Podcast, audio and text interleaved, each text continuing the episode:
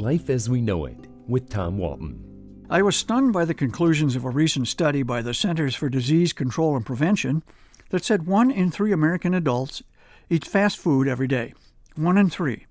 That got my attention because that means that some 85 million of us supposedly responsible grown ups are pigging out on Big Macs, Whoppers, chicken nuggets, taco supremes, and pepperoni pizzas every day.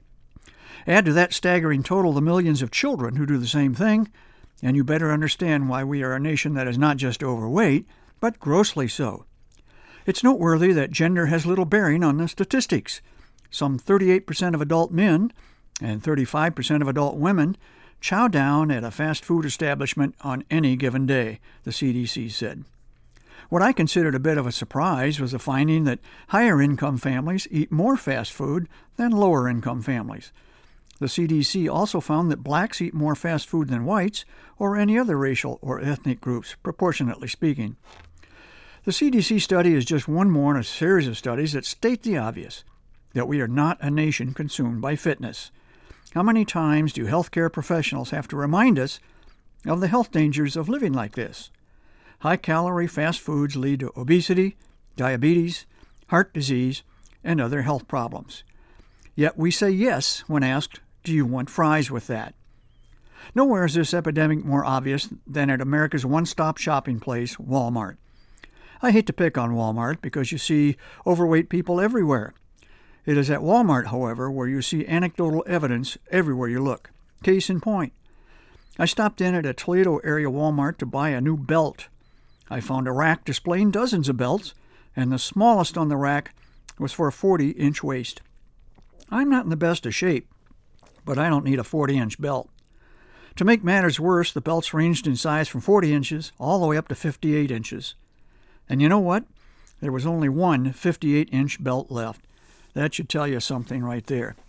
I wrapped it around my waist just to get some idea of what a nearly five foot waistline would feel like. All I can say is, yowza. A young couple nearby saw me. It's for a steamer trunk, I explained.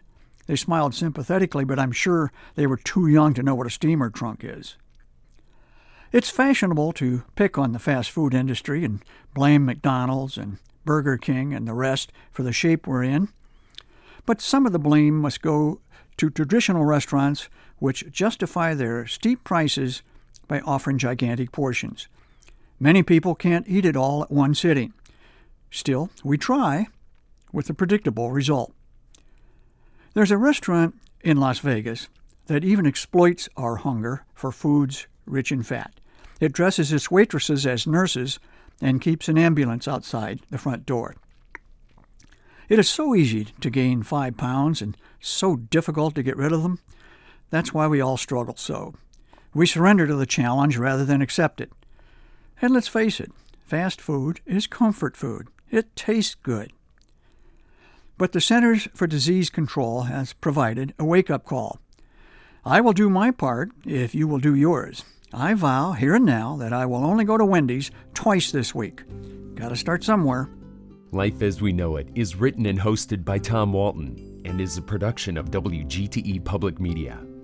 Life as We Know It with Tom Walton can be heard on WGTE FM 91 every Monday afternoon during All Things Considered at 5:44 p.m. or hear past episodes at wgte.org/life.